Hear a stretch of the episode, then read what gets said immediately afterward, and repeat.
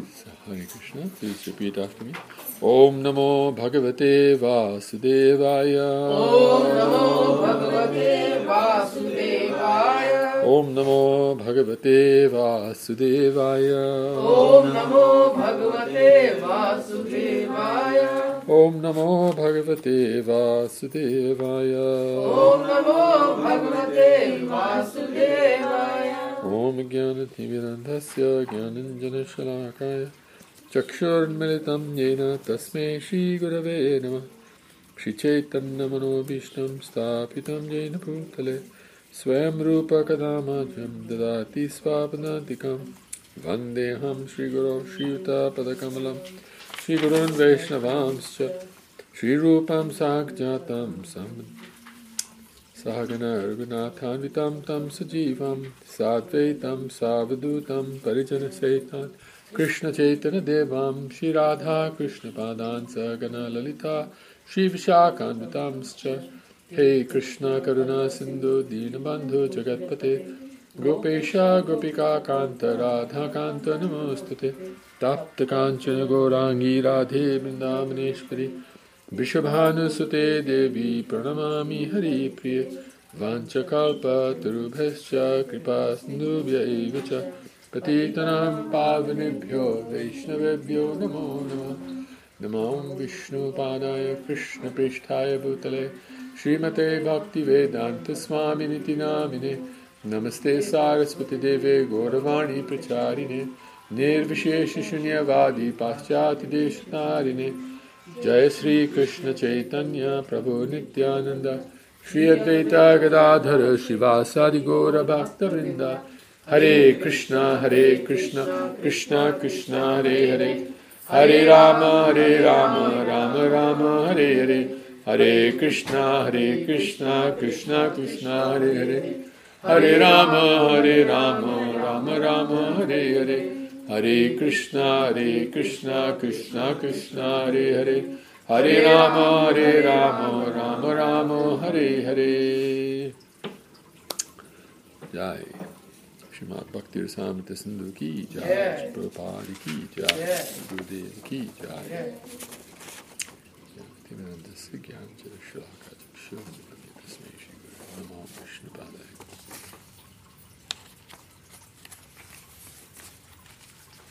So when you did uh, chapter number eight, uh, 16, lesson 18, we spoke about the process of uh, Raganuga Bhakti, or spontaneous devotional service in practice. Now we're going to be talking about this chapter describes the ways and means of rising to the platform of bhava bhakti or ecstatic love for Krishna.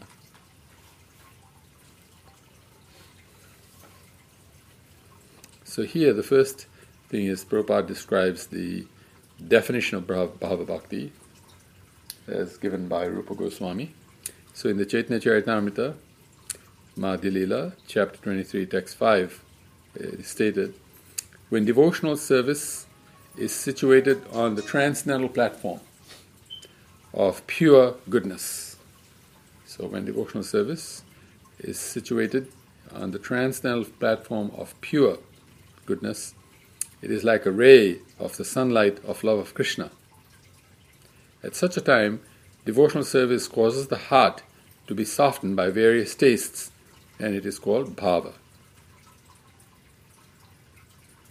So, bhava is actually the first symptom of pure love for Krishna. And in this stage, one is sometimes found shedding tears or shivering, according to the Padma Puran. So, this is that stage uh, uh, uh, when now we're on the transcendental platform of pure goodness and we're engaging in devotional service. So, service itself was described by Prabhupada as an expression of love. So, when you're expressing our love to Krishna, that is called service, and that is the constitutional position of the living entity, just like constitutional position of sugar is to be sweet. Similarly, the constitutional position of the living entity is actually to serve. And uh, Prabhupada describes that what it means when it says serve, because sometimes in this world we think service means to do work for somebody else, to work for somebody else. Like, I serve my boss, I serve my country, I serve my family members, like that. We do service. We're actually working for those persons. So, that is not the service that is being described here. That, that is work. That is what we call karma. Karma means work. Uh, one of the definitions of karma is that it is work. So one must do one's karma, like they say. One must do one's work. And uh, uh, but here, the soul, as far as the soul is concerned, for the soul, the essence of that soul is to do service. And and so, since the essence is to do service, what is that essence? What is that service? So, that service is described as to express love to Krishna. Why to Krishna? Because Krishna is the original primal living entity. That is where the soul came from. That is who the soul has the first relationship with. And it is not only the first relationship, it is also the most all encompassing relationship. It's like for some of you who know math, or you know, you are a little more entire and uh, a little more clued on onto mathematics uh, and to science, if you can consider what is called a superset, a superset is has everything in it, right? And then if you take then from then subsets, so subsets will be a little part of that superset, right? So the whole creation, including everybody in that creation, whether it's in the spiritual world, whether in the material world, and both in the spiritual and material world, is only a small fraction of the superset of Krishna. If Krishna is like the full superset, right? If you can draw a circle like, if Krishna is like all this circle, of course, he cannot be contained in any circle. Krishna is unlimited, cannot be contained in any circle.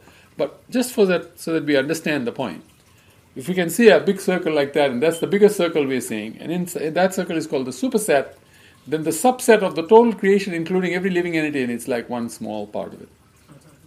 Every living entity, every uh, universe, spiritual and material, will go into that little dot there in this huge superset of Krishna. You understand? Okay. Then what you do is because that's what the eye sees. Now, if you magnify it, you know, you have your magnifying glass, you magnify, then that little uh, part becomes unlimitedly large. You see? And that unlimitedly large has so many universes in it, so many planets in it, so many types of relationships in it, so many types of different types of work in it. Right? But all of them are subsisting on the energy of Krishna.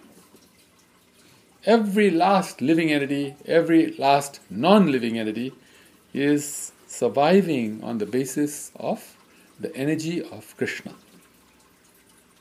And the energy is there for only one purpose. Krishna's energy is there for only one purpose, and that is to express His love for all of His creation. To express His love for every living entity and non living entity. Krishna is showing love. Now you might say, how can non living entity um, uh, experience love. Like, say, for example, we might consider that this kartal is a non living entity, right? How can the kartal experience love? Then the understanding is that the non living entity is made up of many living entities.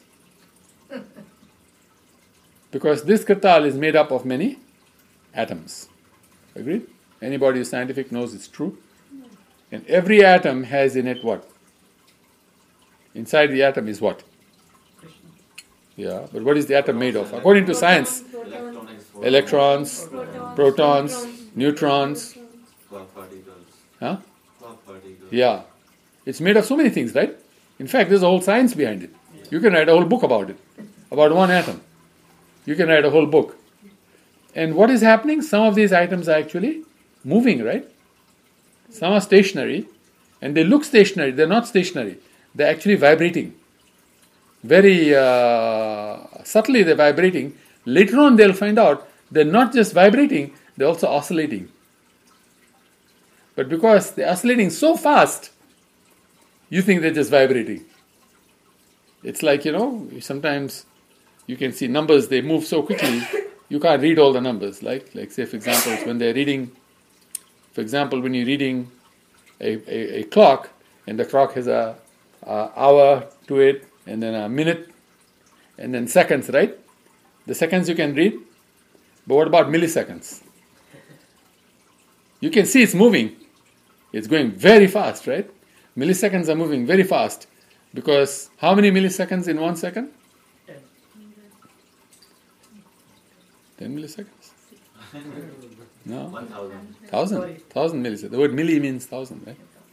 Yeah. Thousand milliseconds in one second. So by the time one second changes from one second to two seconds, here each millisecond has moved thousand times, right?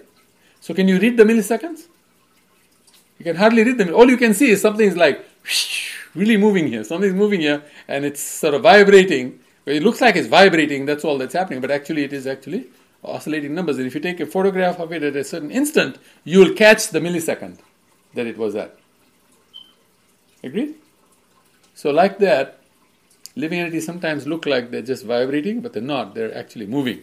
But they're moving so fast you can't tell they're moving. It's a funny thing about life. Sometimes you can't tell what the truth is, even though it's happening right in front of you. You see? So, but each of those, because if it is moving, then it must have what? Life. If something, yeah, it must have life. Without life, something cannot move, right? Life is what causes movement. Cannot be movement without life. Which means that the atom has got life in it. And can life exist without a soul? No. Life cannot exist without soul. So if the soul is present, what do we know about Krishna? He will accompany that soul. Because he loves each and every one of his creation so sincerely. So there are so many atoms. How many atoms would there be in this room alone? But Prabhuji, I have one question. Yeah. Like then where is the like we are the marginal entity and then there is the uh, spiritual energy and the There's the yeah inferior and we are marginal. Then Yeah. which one is the inferior energy then? the inferior energy. We're talking about the inferior because the, because the consciousness is so low, it feels like it is dead, but it's not quite dead. It's only dead because we are not actually perceiving it. So therefore, it is called the inferior energy. For us, it is called the inferior energy. If you can imagine, Krishna is inferior or superior? No, it just uh, No, no. But let's answer the question. there is no No, but Krishna is inferior or superior? Krishna is superior. Superior. So from superior energy will come what? Inferior energy or superior energy? From a cow will come a calf, right? Yeah. So from superior energy will come another superior energy, right? So actually, even the inferior energy is superior. It is described inferior because it is inferior to the, Comparison. in comparison to the marginal Yeah. energy. The marginal energy is the living entity. The non-living entity is considered to be uh, less than the living entity by philosophical discussion. This is philosophical discussion, by the way. We have to understand what are we talking about is philosophy. Okay? And what is the ultimate purpose of philosophy?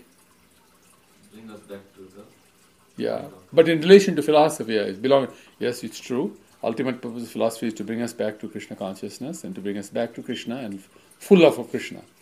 That is a definition that's like a bhakti definition, you know. But from a philosophical definition, just philosophy to philosophy, like science to science, what is the purpose of philosophy?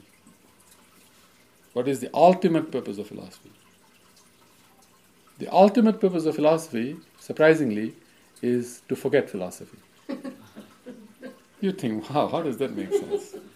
Imagine I go to school to forget education. I mean, you know, that doesn't make any sense, right?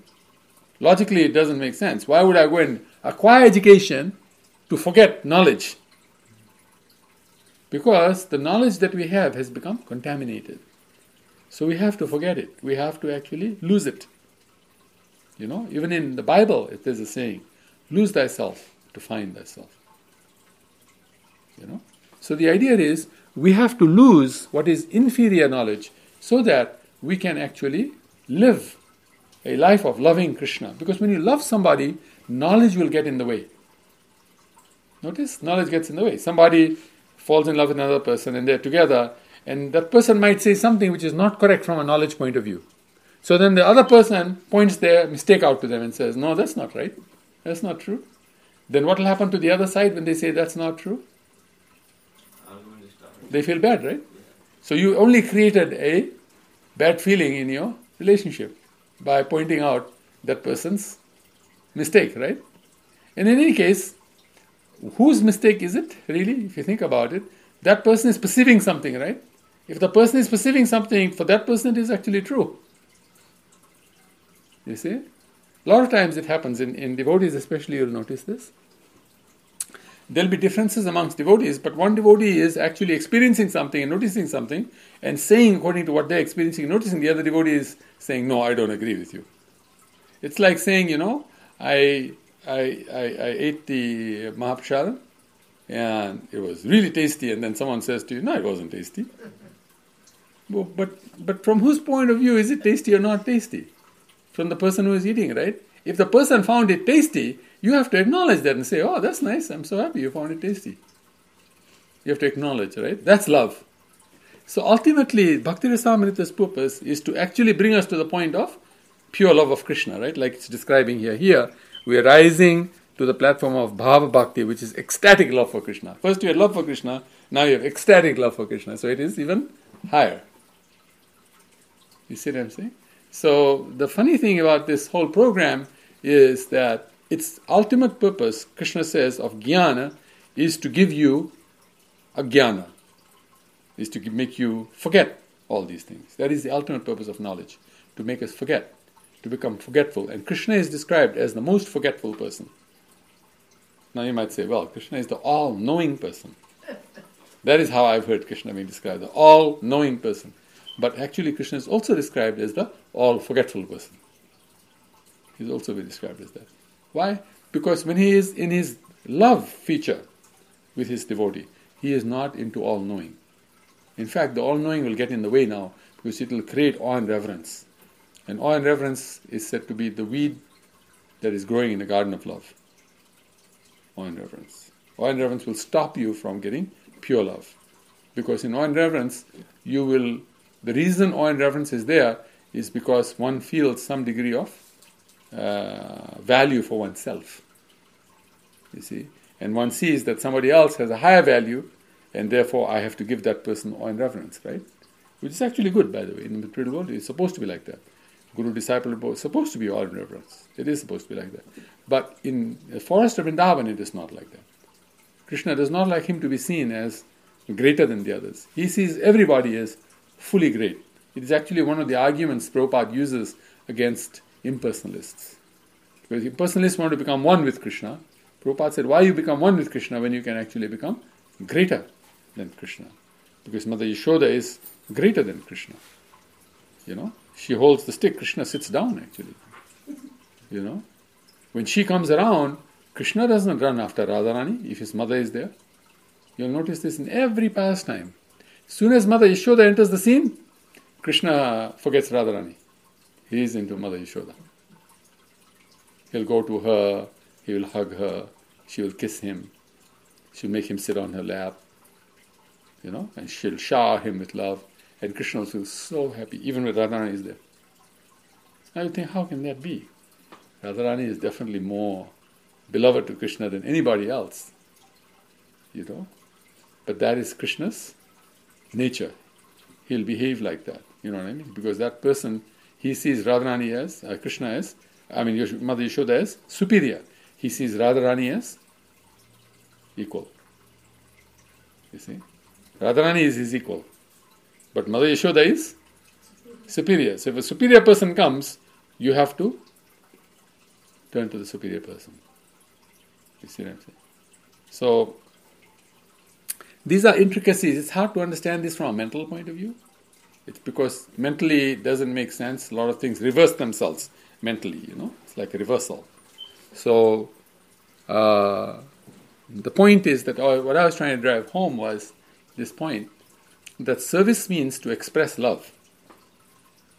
Now, that service, when it is in the state of pure, pure goodness, because service can be in ignorance, service can be in passion, service can be in goodness, but when it arrives to uh, pure goodness and his devotional service, I'm talking about devotional service now, bhakti, when it arrives in uh, in uh, Shuddha Sattva, then it is known as Bhava.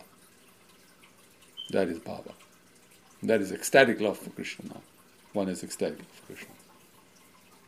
So, how do we become eligible? How do we become eligible to come to Bhava Bhakti? So, Prabhupada describes that in Vaidhi, uh, first of all, he says there should be rigid execution of spiritual practices. Rigid execution of spiritual practices. This is why uh, we were given programs to follow, so we can be a little rigid in our execution. It's rigid execution. This is now, by the way, we're talking about uh, execution, not so much practice. This is not rigid practice of uh, spiritual practices. This is the execution of those practices. So actually, we are now executing. We are ex- creating the results of the sadhana that we're in. You see what I mean? In sadhana, you're getting trained up. So, what is the purpose of training? Why do you get trained up in anything? Why do we get trained up? So we can do properly. Yeah, so we can do better, right? When we are doing. If you're trained up as a doctor, then you can be a better doctor. If you're trained up as in anything, you should be able to do that thing better. That's what training is supposed to do. Training is supposed to help you with execution. Its purpose is execution, actually. So if you keep training, training, training, training, and don't execute on the other side, you know, if you stay in school all your life, and people will say, why are you in school all your life? You're supposed to be applying this outside, right? You've now become trained up. Please go outside and execute. So the execution of spiritual devotional service, in the ex- rigid execution, in Vaidhi sadhana bhakti, uh, the evidence is given of Narad Muni. Vaidhi sadhana bhakti. Now, Narad Muni, where did he get his training from? How did he get trained up?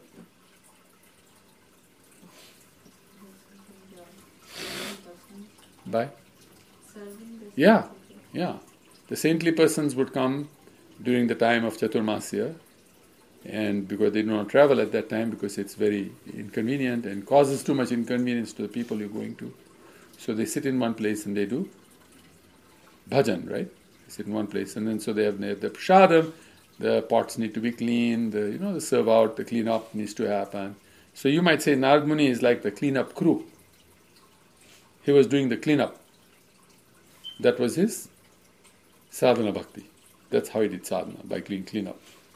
And from that cleanup, he came to the point of rigid execution. Rigid execution means that he became so engrossed in the cleanup that Krishna actually came to him and showed himself to him, to Narad. Because he became so absorbed. So that absorption is a very important part of that rigid uh, execution. One must become absorbed in what is one is doing, you know. And then the example is given in Raganuga sadhana bhakti. The evidence uh, from Padma Purana is that the neophyte, neophyte devotee who danced all night to invoke the Lord's grace upon her. So, this is a story from the Padma Purana of a devotee uh, who wanted the grace of Krishna. So, she actually danced all night in Krishna's kirtan, all night, just so that she will get the mercy of Krishna. So when you're dancing, what is happening? She is absorbed, right? Notice the absorption that is happening. She's so much absorbed in what she wants to do. All she wants is somehow I will see Krishna, I will have mercy of Krishna. This is the absorption. So here is one uh, how we become eligible, to become very absorbed like that.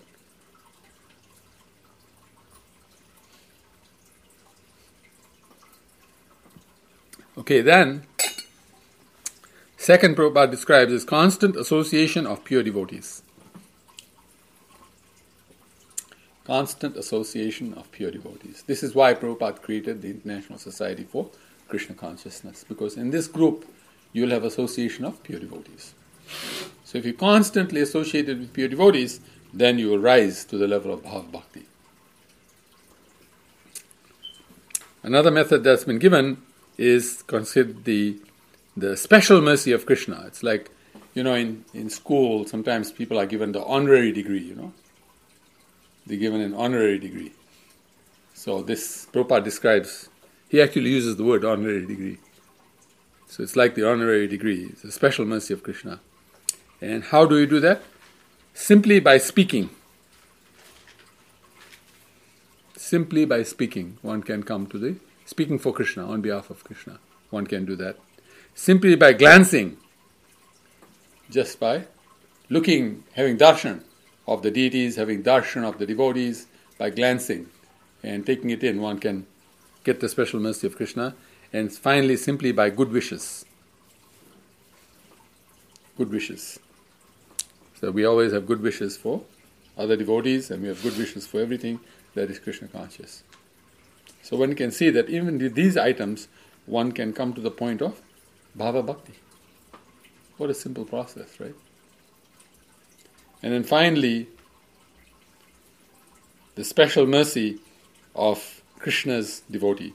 Those are by the by the mercy of Krishna, but but you can also get similarly by the mercy of Krishna's devotee special mercy of Krishna's devotee. Krishna's devotee can give a special mercy to someone and then that person will become eligible for Bhava Bhakti.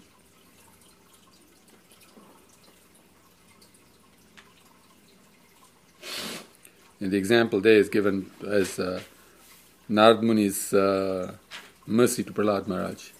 Where Narad Muni was actually preaching to Prahlad's mother, right? But in the process, Prahlad got special mercy of Narad Muni. Of course, Narad Muni knew that, that the son was there in, his, in her womb. And of course, uh, in the Skanda Puran, there's the story of Mrigari the hunter. Narad Muni actually gave him special mercy as well. Narad Muni gave a lot of people special mercy. Valmiki, people like that. Many nice people got very nice mercy from Narad Muni. And then comes the uh, uh, Uttama Adhikari platform because once you're in Bhava Bhakti, then you can come to Uttamadhikari. Because we had the Kanishta Adhikari, the Madhyamadhikari, and now the Uttamadhikari. So the Uttamadhikari, Prabhupada describes, has no agitation for material, from material affections. They are not agitated by material affections. Because materially we have a lot of affections, right? We have affections for people, we have affections for things. Materially we have affections. Natural to have affections for things because we have been associating associating with these things for, and these people for a long time. So naturally they will be. But when they're not agitated by them, to have material affection is good, it's natural, but don't become agitated by it, so that we become distracted from our uh, bhakti.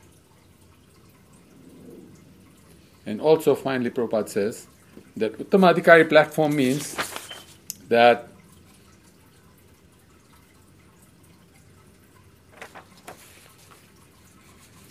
Uttama Adhikari uh, platform means that Radha and Krishna are one's sole interest. One's sole interest is Radha and Krishna, or uh, Lord Gauranga and Lord Nityananda, like that. To have them as the sole interest. One sole interest is Radha Yeah, is Radha Krishna, or Guru Gauranga, Lord Nityananda and Lord Gauranga, Guru and Krishna like that. These are our sole interest. That's what we become solely interested in. That's Uttamadhikari. So some other examples are given uh, of the case of, uh, in the case of uh, special mercy of Krishna and special mercy of Krishna's devotees. The example of the sparrow and Garuda, you know the story of the ocean took away the eggs of the sparrow. Sparrow asked for the eggs back, and the ocean said no. So the sparrow started taking drops of water out of the ocean to empty the ocean so that she could get to her eggs like that. Then Garuda came and saw. And so Garuda came and asked, you know, his little sister like that, why, what's happening? Why are you trying to, what are you doing here? She said, I'm trying to empty the ocean, one, one beak at a time, you know, a little bit of water at a time. And he said, why? So she told him the story that this is what happened the ocean is bullying me, the ocean took away my eggs, you know, and I'm so unhappy my children have been taken away by, you know, like that. So then Garuda became became compassionate, you know. He said, How dare the ocean, because the ocean is stronger, doesn't mean the ocean should play games like this with the sparrow. So he went to the ocean and told the ocean, Give the sparrow the eggs back. The ocean said, No, not with what you can do about it. So then Garuda became bigger and bigger and bigger and bigger until the whole ocean he could take into one beak. So when the ocean saw that, the ocean realized, okay, I'm now going to get emptied out. I will get emptied out here. So then he gave the eggs back to the sparrow.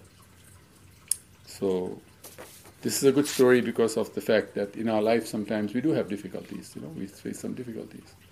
If we try to make an attempt to work at the difficulty, not run away from the difficulty, but deal with it, deal with it, deal with it, deal with it, then more and more people will come and help us. Sometimes it asks like what you can do alone, like, like that kind of example. Like what? When you do it like right thing or do something, and people say you are alone, what you can do. Yeah, what you can do. Yeah. Yeah. Like stories. Yeah, yeah. I was just about you know they've been be doing the sets distribution now, full set of Prabhupada's books. So one person devotee came and said to me, you know, you say that you can distribute three million sets, but how are you going to do that? You can't do that. You can't distribute three million sets in Dallas Fort Worth Metroplex. And I said, yeah, I can't, but I'm sure there are people who can. You know, if enough people get together, right? It's a numbers game, isn't it? Mm. If enough people get together, you can do anything. You can do anything. So how do you make the numbers come together? By making an attempt. And then you spread the word, and more people join. And you spread the word, more people join. More spread the word, more people join.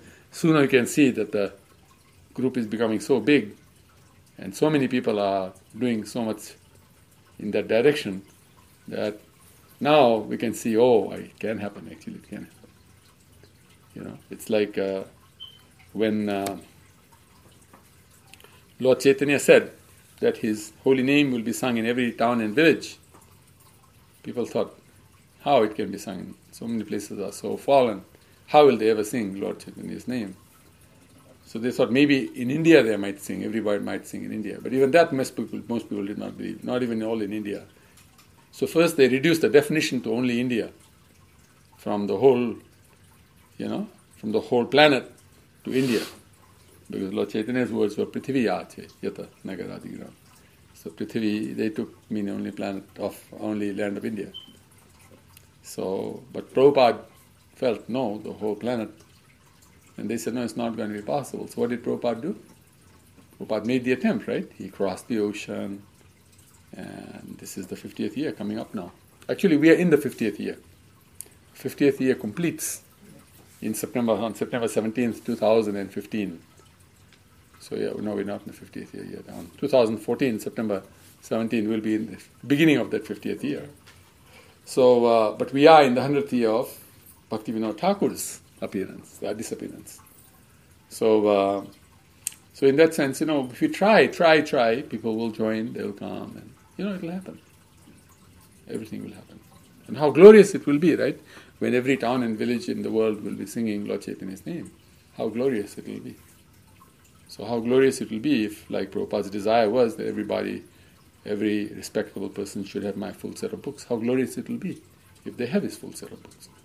Like, But suppose before Prabhupada, no nobody can think outside of India, people can take yeah, Garuda's name or Krishna's name. Yeah. So that's reality now, anyway. that's right. Now it's reality. Yeah. Now people know it can Yeah. happen. Yeah. So then, uh, uh, Prabhupada uh, makes some suggestions. He says, in this chapter, two ways to achieve bhava are described by determined behavior and practice of sadhana bhakti and by the mercy of Krishna or his devotees. So one is the determined endeavor in practice of sadhana bhakti, Det- determined endeavor in the practice of sadhana bhakti, and the other is by the mercy of Krishna's devotee. Some philosophies, some philosophers stress endeavor over mercy, and others stress mercy as being more important than endeavor.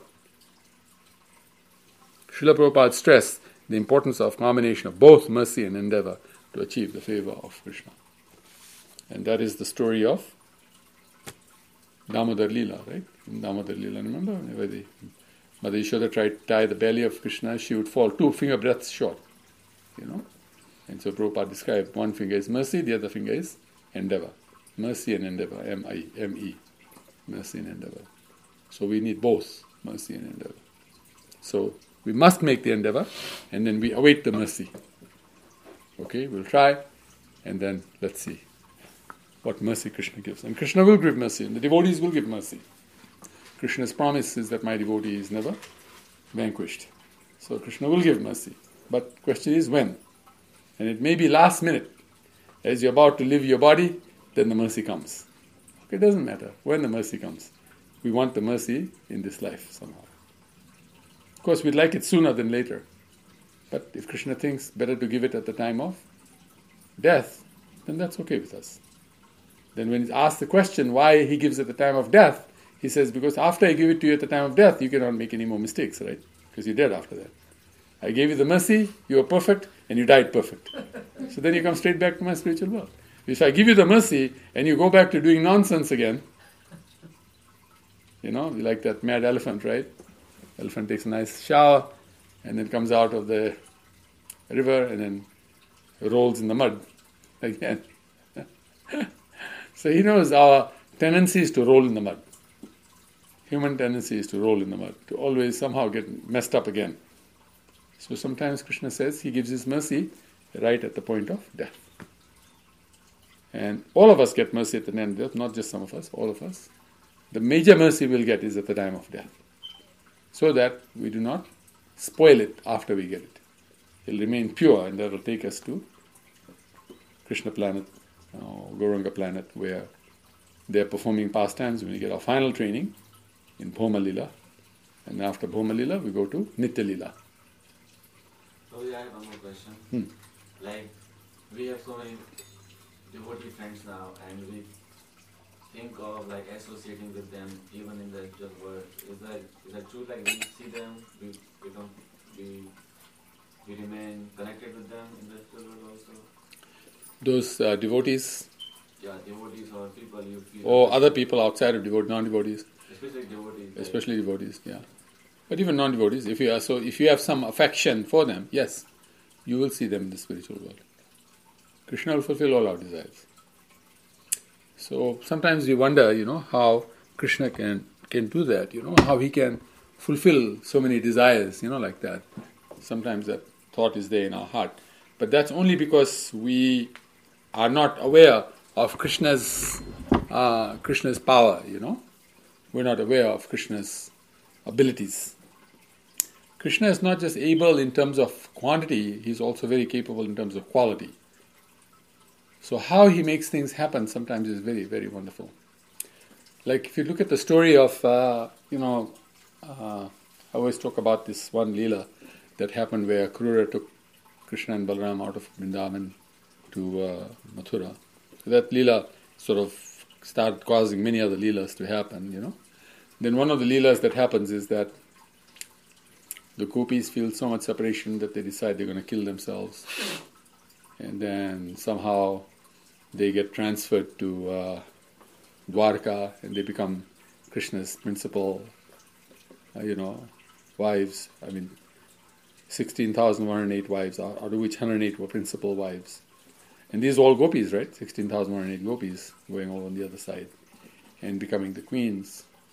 So when then the gopis come to visit Krishna in Kurukshetra from Vrindavan, right?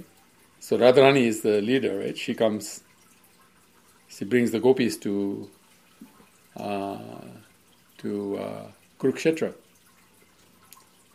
and uh, at the time, uh, Satyabhama also was there in Kurukshetra because she came from Right. from Dwarka. And who is Satyabhama? Satyabhama is Radharani. So now Satyabhama is looking at Radharani. you know? And uh, Rukmini is looking at Radharani and looking at uh, Chandravali. And they're amazed. They're thinking, wow, these girls are so beautiful, you know what I mean? They're so nice, they're so. And the emotions are being described. So, from our point of view, it's hard to understand how is that happening. we thought Radharani left Vrindavan and came to Dwarka as uh, Satyabhama. First, she went to the sun planet, and then the sun planet gave her to uh, who was the devotee? Uh, who was carrying the Shamantaka jewel? Uh, Satyajit, thank you. Satyajit, yeah. Satyajit became the father of uh, of Radharani and named her Satyabhama, right? And now she's come to Dwarka, and then she goes from Dwarka to Kurukshetra, and there she meets Radharani from from Vrindavan. I mean, what's happening here? Where is this described? This is described in our in the Acharya's uh, writings. You can read it. I mean, Shivaram Maharaj has written uh, these nice books. Oh, they're in there. So yeah, the stories are there, but they're all from the different uh, writings of the of Rupa Goswami and Sanatana Goswami. You know, Laghu Bhagavatamrita, the uh, Gopal Champu, and these other books. So he pulled out the stories from there.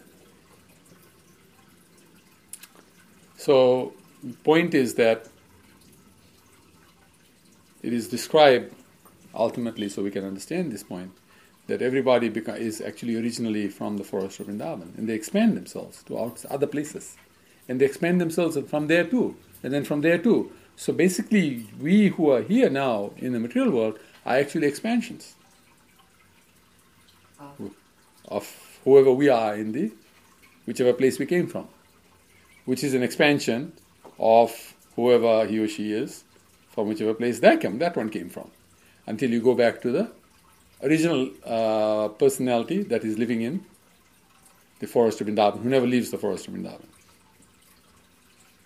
Expansions leave, but the person does not leave. So this answers the question. A lot of times people say, how can anybody leave the forest of Vrindavan, right? Because they're so knowledgeable, they're so happy, they know everything. Why would they ever leave? Well, it's the expansion that is leaving. It is not them that are leaving. The expansion that. Because they have an idea. So to experience the idea, the expansion is arranged by Krishna to experience the idea. This is Krishna's love.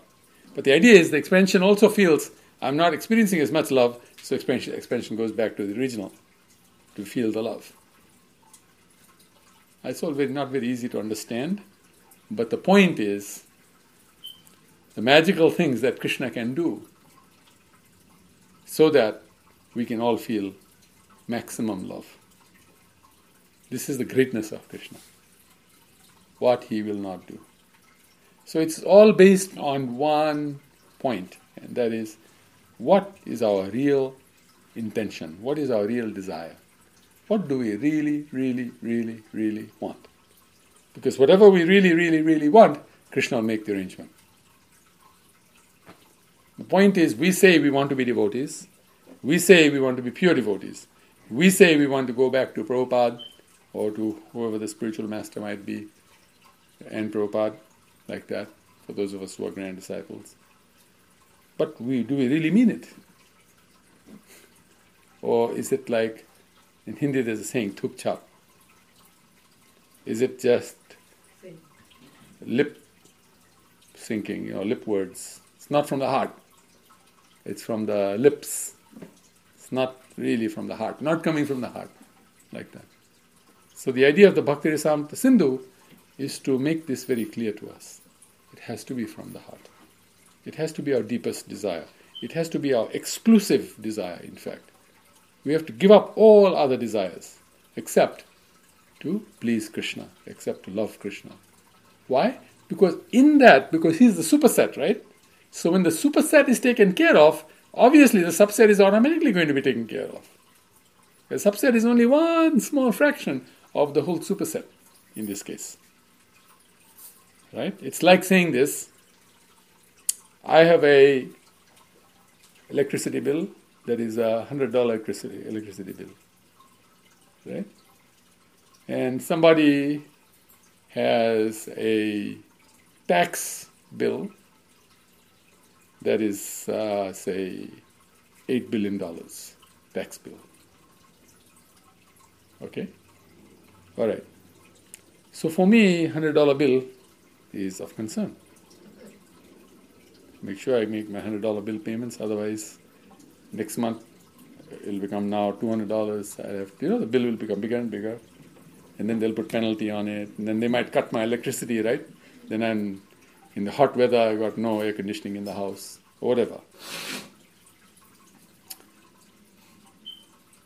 For the person who got the eight billion dollar bill from the IRS, how much money do they have to get an eight billion dollar tax bill? Yeah, to get an eight billion dollar tax bill, you must be, you know, in like something like 50, 60 billion dollar arrangement, right? To get an eight billion dollar tax bill, right?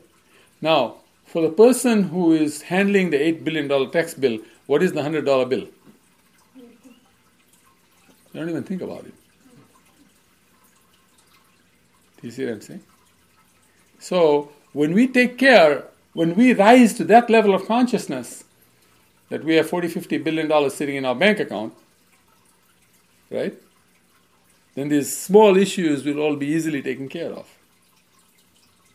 So, in the same way, when the consciousness is at the level of Krishna, all the other issues that we are thinking, my friends, my family, my iPad, and my this and that, and everything that we are thinking right now, will all be taken care of automatically because the level at which we are operating is so high. You see? So, what Bhakti Rasamrita Sindhu is trying to encourage us to do is to keep raising that consciousness. And that's why it talks about methodology, like, like last chapter, so methodology. In this chapter, it tells us eligibility. It's always trying to tell us, how can you do this? How can you do this? How can you do this? And it's giving us answers. Now we hear the answers. Does that mean we will do according to those answers? No. Why? Because we are lazy, because we are sinful in nature. By nature, we're sinful, you see. So it doesn't allow us to register properly. You know? Something goes wrong, we don't actually do all these things. So that is why there is the provision for the uh, honorary degree. Because they know you'll never make the degree. Honorary degree you might make, but the real degree it's going to be possible. Very hard for most of us to get the real degree. So you get an honorary degree. An honorary degree comes from mercy of Krishna and mercy of the devotees. So if you stay focused for the mercy of the devotees and the mercy of Krishna, then actually that's also okay. Because Prabhupada said, whether you become a millionaire by somebody donating it to you or by your hard work, there's no difference. The million dollars is still the same million dollars. It'll have the same effect. You'll have the same. Because at that time people talk millionaire. These days people talk billionaire now. Now millionaire doesn't mean anything. You can get a million dollars, in two or three years it's gone. Billion dollars, yeah, that's more likely to last for about uh, 50, 60 years. Like that. Hare Krishna. Any questions? Any I have one question. When you said that original expansion stage in the original personality and technical Guru, then question comes when you come in the material world, we have a body and a soul. The soul is eternal and is energized body. But when you talk about original form back in spiritual world, is the soul itself has a form or Hmm. there is also a spiritual body and soul goes into that body? No, there is a spiritual body, there is a soul, everything. Soul is expanding. Soul can multiply, no? So soul has like we talk about somebody talking about flute of Krishna. So that's a flute and this some personality, not Yes. just like a dead matter or something. So that's a form. So it means that soul takes that form, is that the answer? It becomes the flute of Krishna. In the spiritual world? Yeah. No, in the spiritual world, the soul and the spiritual form are non different. That, yeah, okay. It's not like the soul is inhabiting, Yeah. like here, the soul is inhabiting, say, for example, there's a atom, right? The soul is inhabiting in the atom. Yeah. It is just like you are inhabiting this house, uh-huh. you are not the house. In the spiritual world, this will be, you will be the house. The whole house is Soul you. The soul is- the whole house. Is the soul now. Yeah. So there, this flute is a person. The flute is not a person with a soul. Yeah. The fruit is the soul and is the person also complete. Complete, yeah, that's true. So I have one more question. What is your relationship with the spiritual Mataji, master? can I have some water? That's the reason I'm really feeling thirsty today. Yeah. What is your relationship with the spiritual master after we die? The spiritual master is actually an expansion of Krishna, who has come to take us back to the uh, spiritual world, right? So, That is, uh, that is who he is. So, one sense, that is the Supreme Lord Himself has come. Right? So, what is going to be relation with spirits as with the Supreme Lord is that's not your question. You understand that part. Your question is, but what about the person?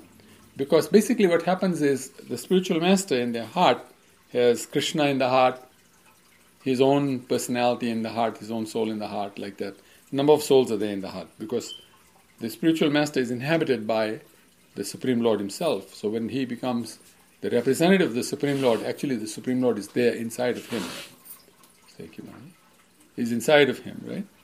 So this person had a desire to become fully Krishna conscious. Right?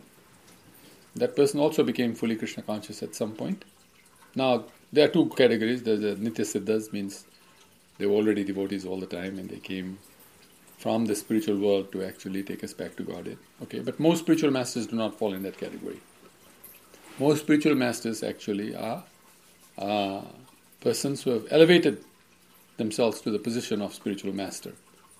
You see what I'm saying? So we're talking about that spiritual master now. So that spiritual master is eternally related to us in the spiritual world. So you know when the expansions came out of the forest of Vrindavan, there were those who were related to one another in of Vrindavan, they came out. So they get back together again. So that's coming back together again, they're coming back. So in the spiritual world, when you go back, then our relationship continues there.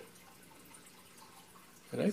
But- spiritual master and the But the relationship is not of spiritual master and disciple, no. That's not the relationship. There, there it's eternal relationship based on the bhava that you're in, which uh, mellow you're in, you know. Whether you are Shanti Ras, Dasya Ras,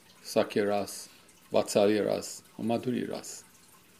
Wo- And what is the exact, uh, uh, exact uh, um, constitutional service and personality that you are in the spiritual world. Then you'll go back to that position, you continue your relationship as it was before. Here, somebody may take a superior role and a subordinate role based on the need of the day. It's necessary.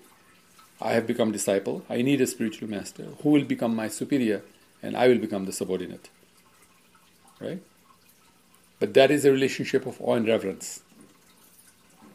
You understand? There is love, but we really don't know love here. We think we know love, but we don't. So, but there is a relationship of awe and reverence. I always offer my obeisances to my spiritual master, Namo Namo, all the time, right? So that is one reverence. But there in the spiritual is no longer one reverence. It is love, which is superior to and reverence. It's a higher grade material, you see what I'm saying? So they are based on what the loving relationship was eternally before. It goes again into that situation again. And it could be reversed. It could be that you have a higher position there, the spiritual master doesn't have a higher position there. That can happen. Because it doesn't matter there. There, nobody compares any position to one another. Nobody says, oh, you are a tree, you are less important than uh, the human being. The human being is more advanced than the tree. No, in the spiritual world, they don't think like that. The uh, living entities go and pray to the tree. Oh Kalpavriksha, oh Kalpataru, please tell me which way did Krishna go? Where is Krishna? You know, they'll talk like that. You see. And there, the Kalpavriksha can actually take human form and walk away. And go and attend a dance and come back and become tree again. It's, you can't imagine these things. In this world, it's not imaginable. So here we like to compare because our nature is of being cruel. You know, Prabhupada said the people of this world are cruel. They always try to put somebody else down. See, I'm superior to you. This is the nature of the material world. Everybody is trying to put the other one down so I can be higher. And so they compare. Oh, human being is more important than. Now, even the Vedas agree with that, by the way. Why? Because the Vedas want to make sure that the Vedas make you feel like the Vedas are your friend. So even the friend agrees with you and say, yeah, you're right, you're right, right. But after a while, the Vedas will tell you you're wrong. That's not the way to think. Not the correct way to think. Jivera swarupa hoy nityera Krishnera Das. Where is the superiority and inferiority amongst the living entities? Where in that statement is there an inferiority and superiority? Show me. For the living entity. Every living entity is eternally servant of Krishna. That is what that statement is saying, right? Where is inferior and superior? There is no inferior superior. The inferior superior is in the material world. Material world people love inferior superior. It's called duality. It's a type of a duality, you know. They must try to prove themselves I'm greater than others. See, I'm smart, I'm great. But that's precisely why we're in the material world. Doesn't you're going to stay in the material world if you do that. So, from our point of view, the relationship that we have is of love between me and the spiritual master, between you and the spiritual master, between any person and the spiritual master. The ultimate relationship is of love, full love for one another. See, sometimes we notice that in this world too. When people really fall in love with one another, neither thinks the other one is superior to the other one. They really think that they really love one another. That's all they can think of is they love one another. No question of superior and inferior, you know. They'll die for one another. Good example is in the story of uh, Shakespeare, Romeo and Juliet. These two loved each other to death. They loved each other to death. In fact, sometimes we also say that in this world, right? Till death do us part. But those are all words. Reality is something else in this world. We say so many nice things, but we're so cruel to one another. We're very cruel. This is a cruel, cruel, cruel world. And we become trained up to be cruel, cruel, cruel. So now we don't even realize that we are cruel. We're so cruel, we don't even know we're cruel. That's why I love this story of Akrura. Because there was a lot of cruelty in him taking away Krishna and Balaram to Mathura. And most people cannot see it. Most people cannot see why it was so cruel for him to do that. Because he did not consider the plight of the gopis. He did not consider the plight of Mother Yashoda, who almost lost their lives, by the way, after he left. Almost lost their lives. Nanda Baba stood there and the chariot was going away and away. I mean, sorry, Mother Yashoda stood there and the chariot was going away with Nanda Baba on it, right? Nanda Baba was there on that group that went. Because his, he promised Mother Yashoda, I will bring Krishna back from Mathura. And when he came back, was Krishna with him?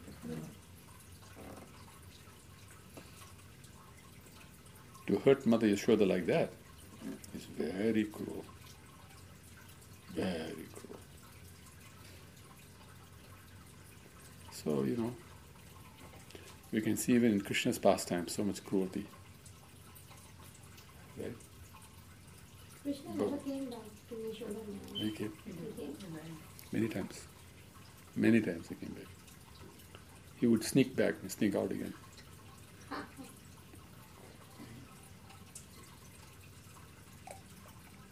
And finally, he came in the end and took them all them back. To, Finally, in the end, hmm, came them in, uh, yeah, took them um, back to Garden. yeah.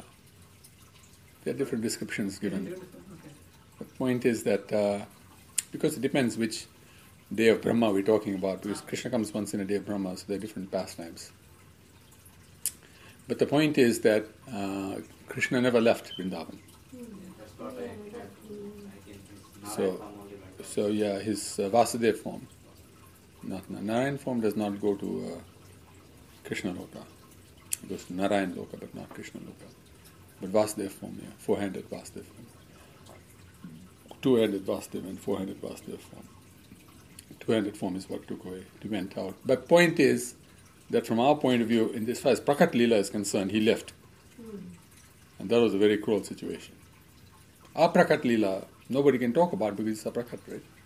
Aprakat Leela, Krishna is never separated from Vrindavan. Mother, I mean, Radharani is never separated from Vrindavan. So Radharani, this is the proof, right? That Satyabhama is looking at Radharani. How can that be? If Radharani became Satyabhama, then he couldn't be Radharani anymore, right? But actually shows that Radharani never leaves Vrindavan. The story is told of Radharani leaving Vrindavan, but those who in Aprakat Lila know that's not That's just story being told. In Hindi they're saying kahaniya. Kahaniya means stories. It's a stories. It's a story, please. And then we say, but it's a pastime. Yes, it is. But it is a pastime based on whose consciousness? The consciousness of the hearer, of the person who's hearing. And the person who's hearing, how high is their consciousness? Not very high. So their level story is being told. The high level story is something else happening. Simultaneously, two things are being seen in one situation, or four things, or ten things, or thousand things. That's why in Hindi there's a very nice saying in Hindi, Ek tir hazar nazare. That Krishna will fire one arrow and he will hit a thousand targets. You see? So when Krishna performs one pastime, he will create thousand different scenarios in one pastime. So based on our level of consciousness, we are seeing which scenario we are seeing. But actually, simultaneously, other scenarios also going on simultaneously based on the consciousness of those persons who are witnessing that scenario. So it all boils down to what is our state of consciousness? Which level is our consciousness at? We have to raise that consciousness. And the fastest way to raise the consciousness is by the process of Brihad Sankirtan. Brihad Sankirtan. Sankirtan, Brihad Sankirtan. This is massive scale Krishna conscious propagation in all of the universe. That's called Brihad Sankirtan. Prabhupada gave us the method of Brihad Sankirtan that we must keep his full books in his home, read them with our friends and family, and everybody become everybody do uh, chanting, feasting, and dancing. They do kirtan, they do feasting, and they do dancing. That's our process of Brihad Sankirtan. So we are now pushing that program. More and more we're pushing that program. We've always been pushing that program different ways. But now we're getting more serious about it. We have to push this on a massive scale. Prabhupada said he wanted to rain books on the material world. Now his followers are saying we want to flood books. Rain is one thing, but flood is something even more, right? Flood is a lot of water coming. Rain is some water, but flood is big amount of rainwater coming through. That's called a flood. We want to flood his books in this world. Flood. So the whole world will be drowned in Prabhupada's books. So everybody is living underneath Prabhupada's books. And then the sun is the sun of Prabhupada's books, no longer the material sun that is shining. Now it is the sun of Prabhupada's books that are shining on people, and they are living in the, in the sunshine of Prabhupada's books. How beautiful would that be, right? That we look at the sky and we see Prabhupada's books, and they're all shining. You know, and our health is becoming better. The body is becoming stronger. The hair is growing nicely. No more gray hair. No more bald hair. Everybody looking very young and beautiful because this nice sunshine is coming down. I mean, think. It's actually going to happen. Prabhupada said this world will become Vaikuntha. That's how it works in Vaikuntha. In Vaikuntha, when this light comes out, everybody's health becomes top class. You don't need any medication. You don't need to do anything. Everything is becomes first class. Everybody looks very beautiful. They're very strong. They're very young. Beautiful skin. Very knowledgeable. Wouldn't we want all our people to do that? It's almost like we've almost died. We're going through the winter of life, right? Everybody's dead now and hardly waking up in the morning, do some work, go down again at night. You know what I mean? Curse at each other because we all got sickness in our body, we got sickness in the mind, and sickness in our attitude. And the world doesn't feel very, very uh, encouraging because there's no sun there, you see, no sunlight, no sunlight of the holy name. Now we've got material sunlight, which is still good, by the way, it's not bad. But that's not like the sunlight of the holy name. Sunlight of the holy name is like this light and sunlight, right? You can't compare this light to sunlight. Sunlight is much more healthy than this light, right? But now sunlight is compared nothing compared to the light of light of the Bhagavata, the light of the holy name, the light of Prabhupada's books. Yeah, like that. Yes. Um, I had a question. Um, it's, it's an interesting concept that you know, like many different things can be handled. Um, like there are kind of multiple things happening spiritual world. Yes. Uh, but it also raises a lot of questions. For example, you know, Akrura was cursed by the gopis for taking away. They kind of wonder why don't they show compassion? Why can't they understand this is Leela? Some of Krishna's wives are actually stolen away by some of the kings. How can Krishna let that happen? So you kind of when you lose ends which don't tally up, how do you understand that? Yeah, they don't tally up because the mind can't tally them, you know. It's not because they don't tally up, they actually do tally up.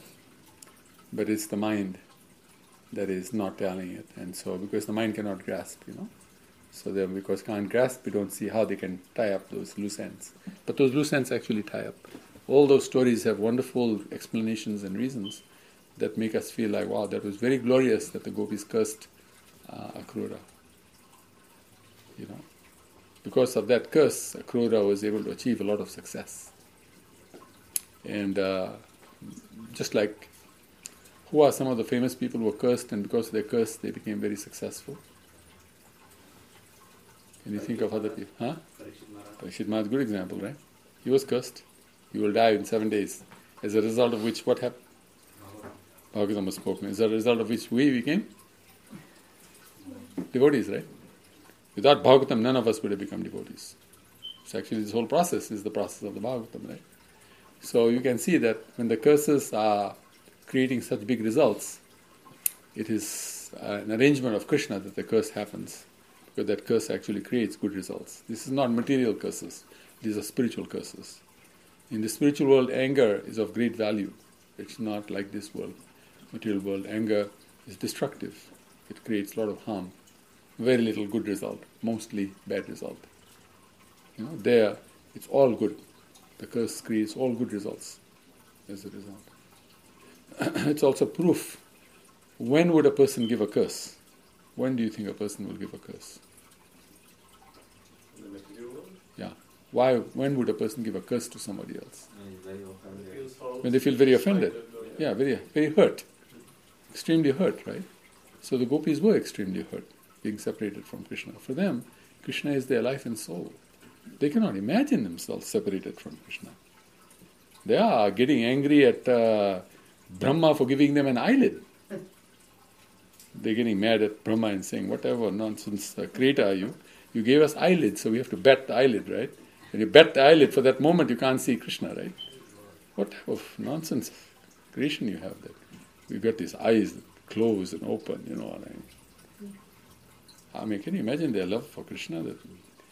I mean, how many of us really think that our eyelid is a curse? I think most of us think our eyelid is a very good advantage to us, right? We close our eyes and rest from all the stress of the material world. So you know, it's like that. So, point is that it's our mind is not able to grasp these things because the mind has uh, entered the arena of ignorance. You know, we don't know all these things properly. But when we do know them, it gives us a lot of happiness. It actually makes us feel like I want to be in the spiritual world now. Because wow, look at something that I thought was just the opposite. Like for example, when I heard that Krishna stole butter, I thought this guy is a chor, you know what I mean? He's a thief. How he can be God? He can never be God. He's a thief. You know what I mean? You see what I'm saying? So then when I heard the story why he stole the butter, I thought, wow, Krishna is such a nice person. You know? Because now I understood why he stole stole the butter.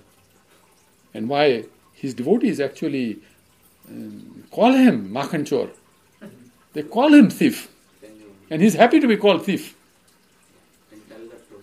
Huh? That, that explanation will help to a lot of devotees. So, The ex- tell it. why he, Yeah. why, uh, Why he is called Makhanchor? Well, what happened was that we all know that Krishna is a cowherd boy, so he herds cows. So Krishna also loves his cows very much. In fact, uh, all day long when they're in the forest and he's herding the cows, he will call out the name of the cow, each cow, He he has like we carry mala in our hands. Krishna also carries bead, beads in his hand, bead, bead bag, everything like that. And so he, he chants on his beads too. But every bead he chants one name of the cow, and he has 900,000 cows that he has taken out with him to herd. 900,000 cows. So he's chanting 900,000. What is that divided by 108? I never actually ever calculated that. If you take 900,000 divided by 108, I think that would be about 9,000 rounds, right? 9,000 rounds? Yeah. Yeah, 9,000 times 108 would be Yeah. 908, 900,000. 900,000, yeah. It would be a little over 900,000. But anyway, about 9,000. 9,000. 9,000. Yeah, yeah, yeah, yeah, yeah. So say, say 9,000. I mean, imagine chanting 9,000 rounds a day. How many rounds do we chant a day? 16 rounds, and we go. After the 16th one is over, you know. Finally, I got it done, man. you know, like, but he chants 9,000 rounds a day. Now, when he chants each cow's name, that cow responds to him. No matter where the cow is in the forest, that cow responds. And all the cowherd boys know that cow responded. And they all feel very happy. Oh, the cow responded. First of all, the cow is not lost, right? Because the cow can get lost in the forest. So that means the cow heard the name, therefore the cow responded. You see what I'm saying? By the way, Krishna does a lot of things in the forest. He doesn't just sit down and chant. This is just his chanting part. Just like we do a lot of things in the day, we don't just all chant, right, all day long, right? In fact, most of our day we don't chant. So most of Krishna's dealer is not chanting. But when he chants, this is what happens. So anyway, so everybody knows that Krishna loves his cows very much. And they are his mother. He treats them like mother, like I just said. Radharani is around, uh, mother is around, Krishna takes care of the mother. You see what I'm saying? So mother cows are like that. Krishna loves his cows very much. So anyway, one day the cows came to Krishna and said, We're not going to give any more milk. They went on strike. That's where the strike started. This whole union thing strike now, it all started in the forest of Vrindavan. Everything starts in the forest of Vrindavan. All leelas start in the forest of Vrindavan. They're happening here, it means it happened in this forest of Vrindavan. You just have to find out how it happened, that's all. And when you find out, you'll feel very happy. You'll think, wow, in the forest of Vrindavan, everything happens. Everything happens. Anything that happens in the material world already happens in the spiritual world. It's old news to them. It's news to us that so and so union went on strike. For them, it's old news. Anyway, so then what happened was, so Krishna went to the cows and said, What's up? How come no milk? We need the milk. Because milk is like gold to them, you know. It's in fact worth more. At, in the time of Krishna, milk was priced higher than gold. Did you know that? Milk was priced higher than gold. That's how important the milk was. Anyway, so the cows gone on strike. So there is a financial crisis. Huge financial crisis on your hand. Like in this world, right? Financial crisis, big crisis. Milk nobody gets, that's all right. Financial crisis, big crisis. So anyway, had a milk crisis. So big talk in the village. No milk today. Cows didn't give any milk. So Krishna went to the mothers and said, Mothers, what happened? Why are you not giving milk? So the mothers responded, Because you don't love us. What? I love you so much. Every day I call out your name. I chant your holy names. Everybody chants my name. I chant your names. How you can say I don't love you? No, that's not. You're just chanting our names because you're just trying to see where we are so that we can give our milk and then you can have some nice milk. That's not love. You don't love us. So Krishna said, No, I really love you. No, no, you don't love us. Because you don't love us, we're not giving it. So what are you going to do? We're not going to give you any more milk until you prove to us that you love us. So Krishna says, Okay. So Krishna, cowherd boys get together, think, How? How are we going to show him some love? You know what I mean? All this I've been doing for these people till now, taking them every day to the forest, bringing them every day back again home, and they're saying we don't love them. I mean, I do so much for them every day. I don't do so much for my other people as much as I do for them, and that they're thinking now. So, anyway, we have to do something about it, otherwise, we're not going to get any milk. We can't argue with them and say, see what we did. They'll feel insulted. We told you we don't love you, and now you're trying to prove us that we are wrong? That's even more insulting, right? So, please, do the right thing, show us the love.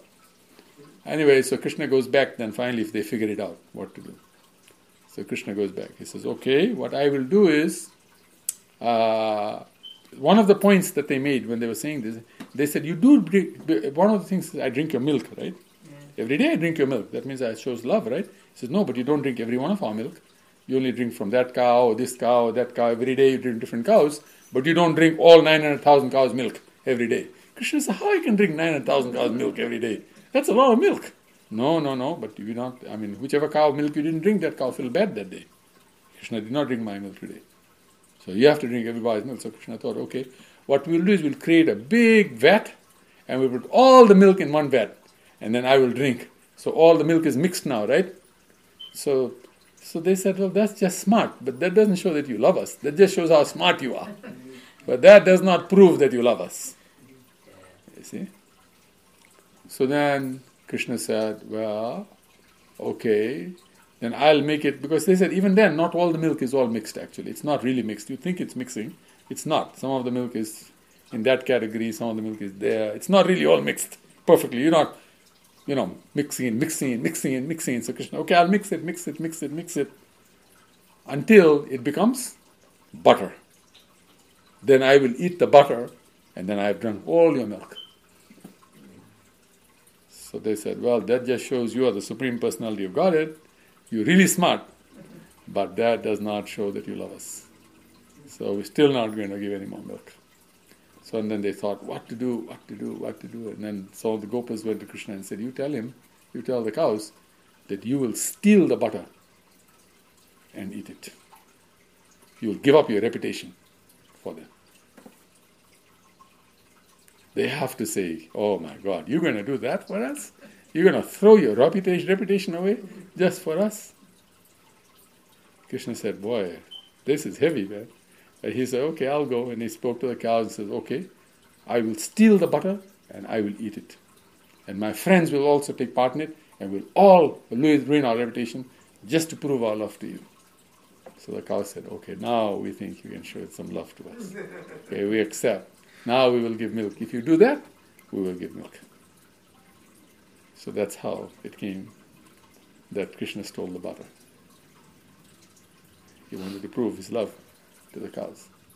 So this is when someone is ready to lose their reputation for another person. That is real love. That is real love. Yes. It's also interesting how, I mean, sometimes people say you don't really have to understand, but it's very interesting how, like, uh, like the questions they're asking, saying the mind cannot understand, but quite often there is an explanation for that. And um, I also heard that some Krishna used to steal because he wanted to eat from somebody else's house, or something to that effect. Yeah. So a lot of reasons just kind of tie up. And yeah, yeah. The idea is that what Krishna does is always very moral, you know. He has very good purpose behind it. His ultimate purpose is always to show love to those who he is associating with, you know. He loves them so much, he's ready to do anything for them. He's ready. He created this material world for us. I mean, look at this world. It's actually a very beautifully constructed world. We don't do such a good job of it. But he's done a very great job with the rose is so beautiful as a flower, you know, you smell it, you feel so nice. You know, the things in this world, the water is so fresh and clean, when you drink it, you feel satisfied, you know, quenches your thirst. This is all Krishna making arrangement for who? For the criminal, for the condemned. He is making this arrangement and saying, May you be very happy in your condemned state. I mean, that's real love, man. You know, if we hate somebody, we'll make sure we take everything away from them, right?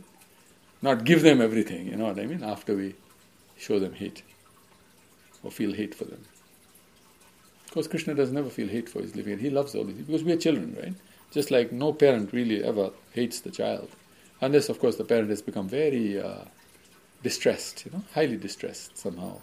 Children have given so much trouble to the parent that the parent feels like, you know, I feel bad towards my child now. But even that is a temporary state. After a while, when the child comes and says, "Oh, mother, I love you," oh yeah, you forget everything. Nobody remembers that I didn't like you and everything else. Everybody, oh, I loved you. I always loved you. You're my child. After all, you're my child. You're my mother. I love you because you're my mother, my father, my child, like that. So Krishna, aham bija pradah pita. Krishna says, I'm the seed-giving father for all living entities. So he loves every one of the living entities, including the bug in the carpet. He loves. Krishna loves. So he loves everybody. When we say that the mind does not understand, doesn't mean your mind does not understand. It means the mind generally cannot grasp these things because these things are beyond the mind. It's just like, say, for example, for a person who is earning uh, a thousand dollars a month, a billion dollar tax problem is beyond them. They cannot handle a billion dollar tax problem, you know what I mean? Because they don't have that level of income. So when the mind has limited capacity, transcendental things happen way above the mind. So it's not possible for the mind to understand. But when you tell these explanations, then the mind starts getting some idea. Oh, I see. Uh, it does actually does work. It is okay. Nothing wrong. Mind sort of becomes a little friendly, you know. Otherwise, the mind, if it doesn't find the explanation, it says, "Oh, it can't be true." Which is why most people don't believe in Krishna consciousness because their mind is stopping them. Not just the mind. I call them the Smiths. The Smiths are the senses, the mind, intelligence, and the false ego. These four get together to stop us from understanding Krishna. S M I F. So I call them the Smiths. So everybody's problem is their Smith. It's my Smith that is the problem, it's not anything else. My senses, my mind, my intelligence, my false ego is stopping me from the real truth. Understand the real truth. And then I have problems. Right. Few more questions. Okay. Yeah. right. So uh, earlier on you were saying um, like karma is like most of the stuff we do like we're going to the world. So if you look at it that way, then most of our life is spent in karma. It's- I mean, what if you're thinking, oh, I'm working because I have to maintain a family which Krishna has given me, I'm getting some other fruits of my work Yeah. but that also still be karma. Yeah, it is karma in the sense that you know you are working. We're saying that I am looking after my family because Krishna has given me that family, but Krishna has also given me intelligence and a soul and everything else so that I can love Him. So if I am doing them simultaneously, then that will be okay. But if I am doing it at the expense of all the things that Krishna has given me, you know, it's a little like, say, for example, uh, as a child, a child may be given education, toys, and uh, you know other things, health, this, that, and the other, right? And the child just looks after his toys, but refuses to look after his health, his education, uh, his uh, food, you know, eating, his relationships, etc. Then you have to say to the child, you're, you're misbehaving.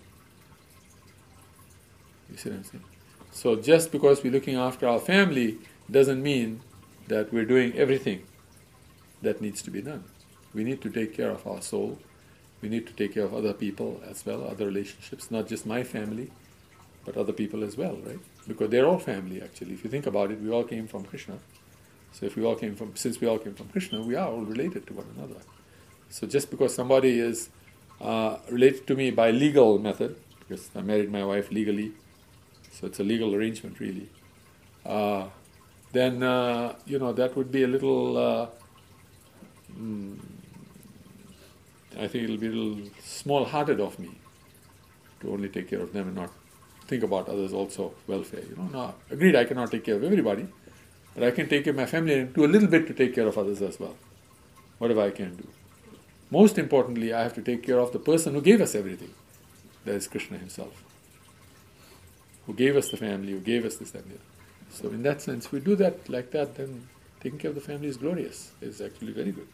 One should do it but not to the exclusion of other significant responsibilities, you know, like that. That's the idea. Uh, earlier on, you were saying Krishna is actually looking at what is the right intention, um, but then, you know, so many other temptations. It's almost like you don't want to be tempted, but it is right in front of you. Here I am dying, here or something like that. So how do you kind of focus on that? Do your best. You do your best. You keep in association of devotees. Devotees will help you stay away from temptation a lot. But sometimes one will be affected by the temptation, but that's okay. That's okay. It's uh, it is something that is Krishna can Krishna knows that that's going to happen, and he's okay with it so long as we're making an attempt. We must try. That's the idea. We should try.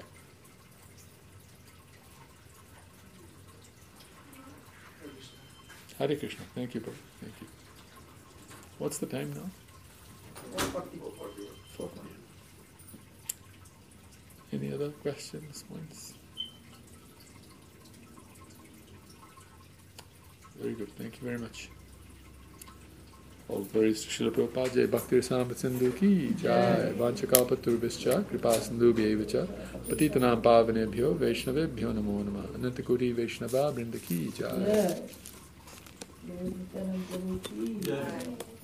Jai Gora Jai